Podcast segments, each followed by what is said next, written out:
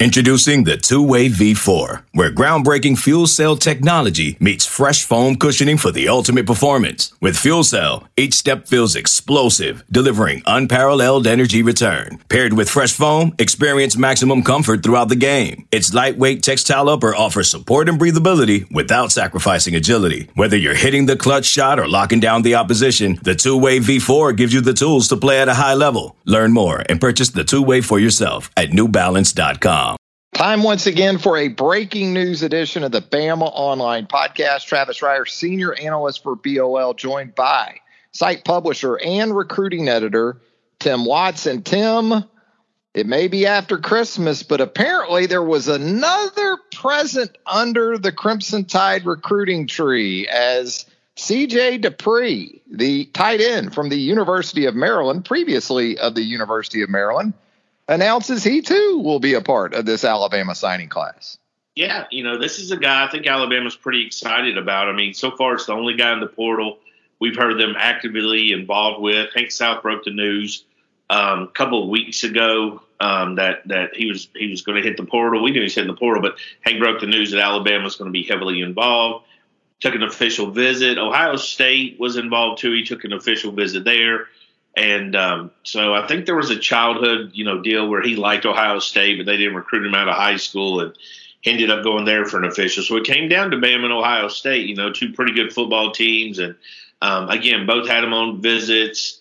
And you know, to me, the most interesting aspect aspect of this whole thing is the fact that they, the Alabama staff, really is only went after one portal guy, and it was this this guy. And we told, you know, we said along the along the way, the tight end room I think was less than satisfactory going into last year, last recruiting season. So we've seen a con- concentrated effort on 22 and 23, uh, beefing that thing up, and I think this is a good addition. It's not a lot of film, a lot of film on him.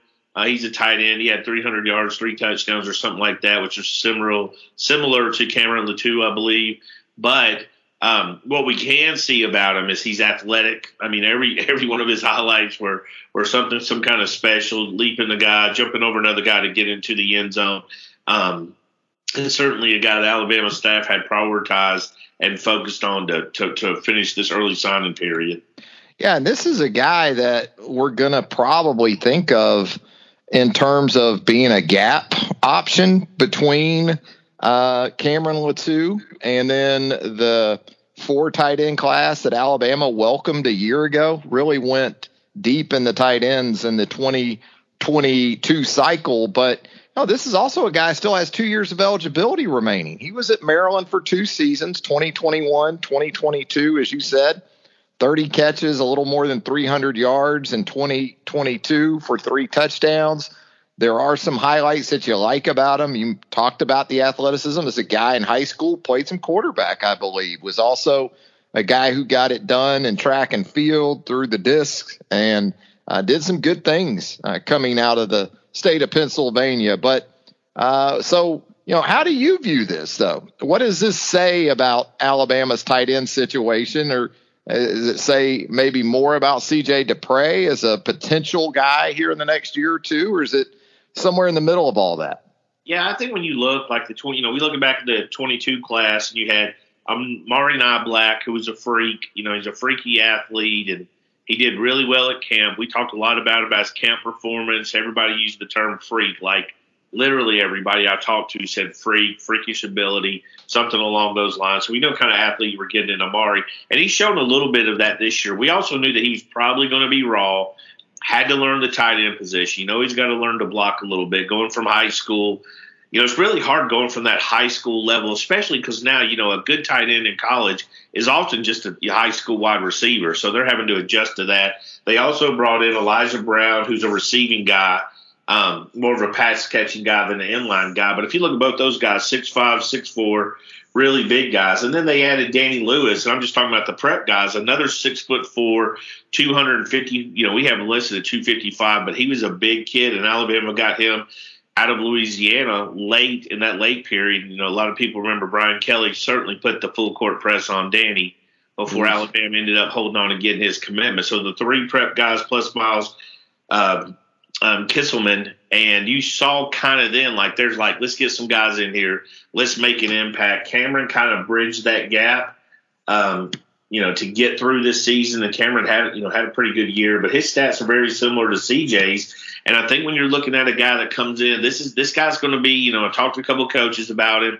And um, not, you know, away from the Alabama staff who had seen him play or played against him, and they all say he's a tough guy. He's a hard nosed guy the guy that's able to block, the guy that's able to slip out of the backfield and make a uh, make a play. So you got to envision, you know, with that tight end position being so much, you know, prioritized in these last two classes that they do have plans to use them. No doubt. And yeah, you got also Ty Lockwood in this 2023 cycle that you recently signed. So numbers shouldn't be much of a problem for Alabama going into the 2023 season. But yeah, CJ Dippre is a guy that you watch him at Maryland. He did things in line, he did things off the ball, flexed out, uh, made some nice plays in space after the catch, did some good things in the red zone with the aforementioned touchdown catches that we talked about. And let's not forget about Robbie Ouzts either, right? This is a guy that we saw early in the 2022 season, then really during the latter stages of the 22 season, more specifically, he showed some real promise both as a blocker and also as a receiver. Yeah, I think you were excited to see him in the Auburn game. Obviously, his best game, and you know, coming off that injury, you know, they always say it takes a while, and it does. Not just physically, which certainly physically is a big part of it, but any kind of knee injury, foot injury, anything like that when you get to those lower body extremities. Takes a while to have that confidence, but I think we saw the best of Robbie in the Auburn game. I think we saw what, what he's capable of doing. And you know the thing about it is most of these guys are, are big guys. You know they're all six foot four plus. And you know this year again getting Ty Lockwood. You know nobody really has really talked about Ty Lockwood, including me. Probably should be talking about him more because his recruitment happened so quick. But you know, you know, Ty Lockwood, six foot five, two twenty five, is what we have him listed at. Big kid from Tennessee, was committed to Ohio State. hundred percent seemed to be locked into Ohio State. Was one of their biggest recruiters. Something happened. I know Ohio State took another commitment. Whatever it was, Ty opened up his recruitment, and Alabama did a terrific job getting in there. Next thing you know, he's flipped uh, to Alabama.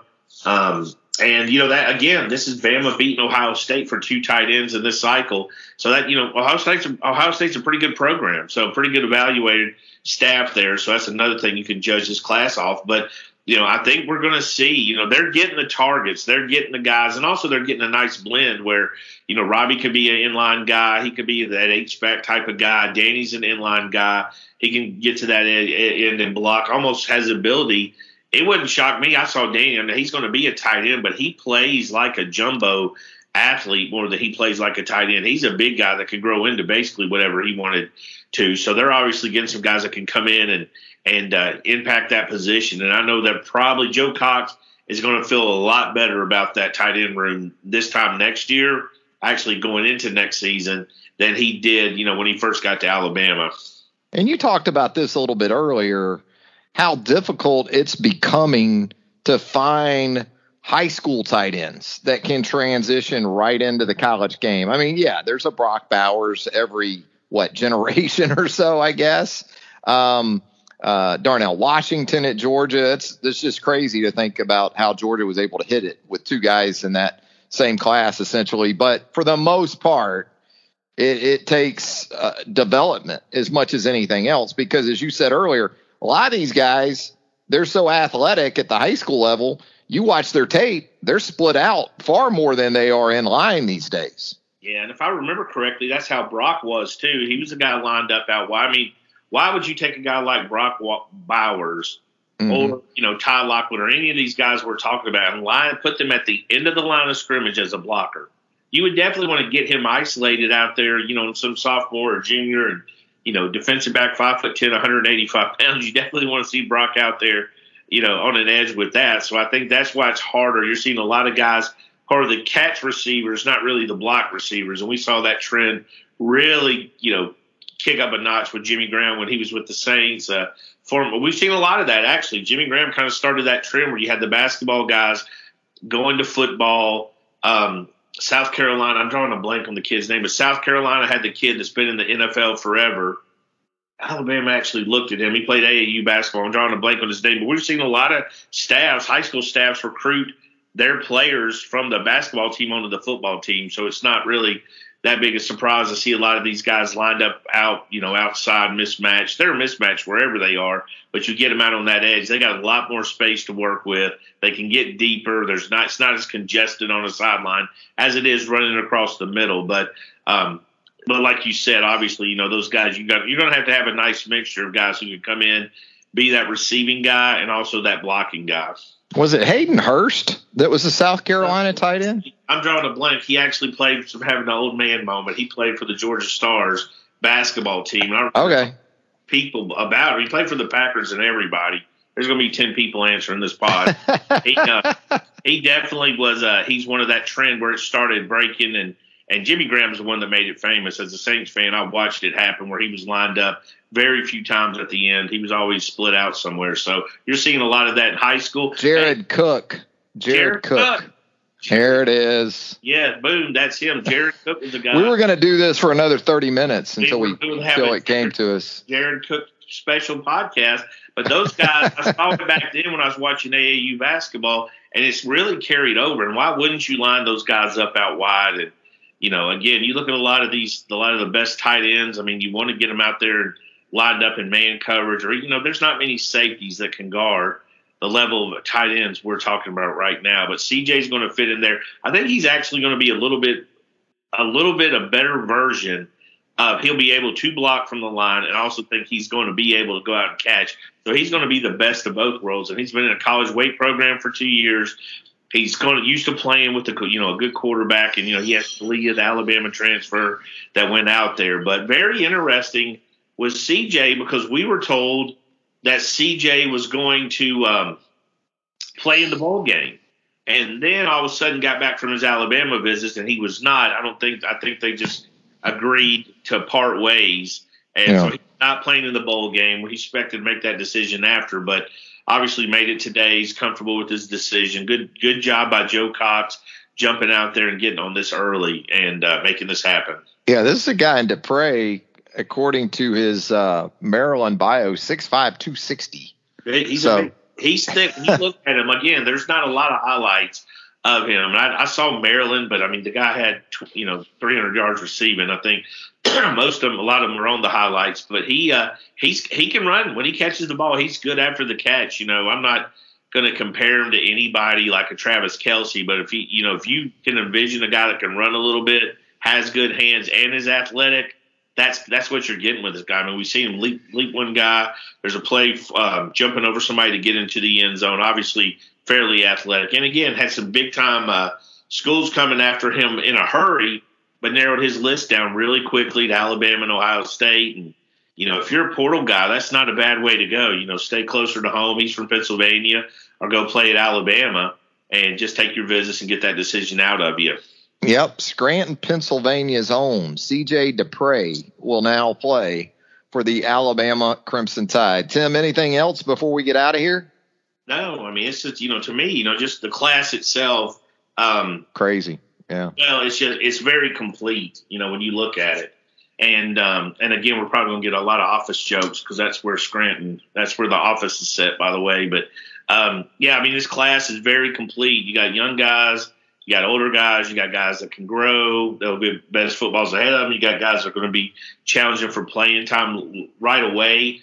You know, but again, you know, we went down that stretch and we were sort of like, if they can get a tight end you know, that was one position. If they could get another defensive lineman, uh, an edge guy, and uh, you know, obviously James Smith and Qua Russaw, and you know, if they could finish with that and a cornerback, this class would be complete. This was ten days before signing day, and they closed out with you know the Montgomery kids. They also got the tight end from the portal that they wanted. They also got a, a cover cornerback and and Ricks and uh, obviously Keon Keeley was a big flip, along with Proctor. I'm not forgetting Proctor, an offensive tackle. So a lot of guys, a lot happening down those those last two or three weeks down the stretch for Alabama to finish off a really good class. So you know this gets you probably to the bowl game, and then we got the late period, and I find it mm-hmm. hard to believe they won't be kicking tires. And um, I'm really setting fires. I'm yeah. really absolutely. I'm really excited to see I guess interested. I'm not excited. I'm, I'm curious to see what happens in the bowl game because I think there's people basically saying if he don't play me in this bowl game, I believe it. I don't. I'm not saying Alabama. I'm just saying that we've heard this so many times in our history. If he don't play me in this bowl game, yeah. I believe we've heard it at every school. So I imagine, you know, maybe some guys if they don't play, if they don't get some reps, uh, or they don't get, you know, or they're already waiting to play in the bowl game and then hit the portal, which is what I would have done. You know, I hate it for you know, like a guy like Amari Kight. I hate he's going to miss out on the Sugar Bowl experience. He was a hardworking guy that did a lot of good things at Alabama, and you know, I get he wanted to leave and get his spot, but I hate you know, I hate they miss out on that kind of stuff. You know who else uh, called Scranton home at one point? Roy Munson and Kingpin. Roy Munson, but the Crimson Tide did not get Munson on this one, did they? With CJ Dippre. I think we'll probably just wrap it up with that. What do you think? This was a different one. Yes. this is us at our best and our worst. oh no, but uh, it is a big, huge pickup in CJ Dippre. We'll just leave it at that. Absolutely. Uh, Absolutely. Guy Alabama absolutely coveted from the transfer portal. So there you go, another another promising addition to the Alabama roster and CJ Dippre previously of the University of Maryland. Tim, thanks for taking the time. I appreciate it. You guys, we don't see you before then. Have a great New Year's, and we'll be seeing you on the roundtable and uh, quite the exciting uh, closeout to this recruiting class I'm expecting. Yeah, absolutely. Hang out with us there on the roundtable, the premium message board of choice for Alabama fans around the globe. Tim Watts, Hank South, Charlie Potter, Kirk McNair, myself. That's where you're going to find us. Come hang out with us at BamaOnline.com. Also, if you haven't subscribed to this podcast, the Bama Online Podcast, we certainly hope you'll do so wherever you consume pods. You're going to find the Bama Online Podcast. And if you'd leave us a rating and a review, we would greatly appreciate that as well. For Tim, Travis, thanks again. And until next time, so long, everybody. Okay, picture this.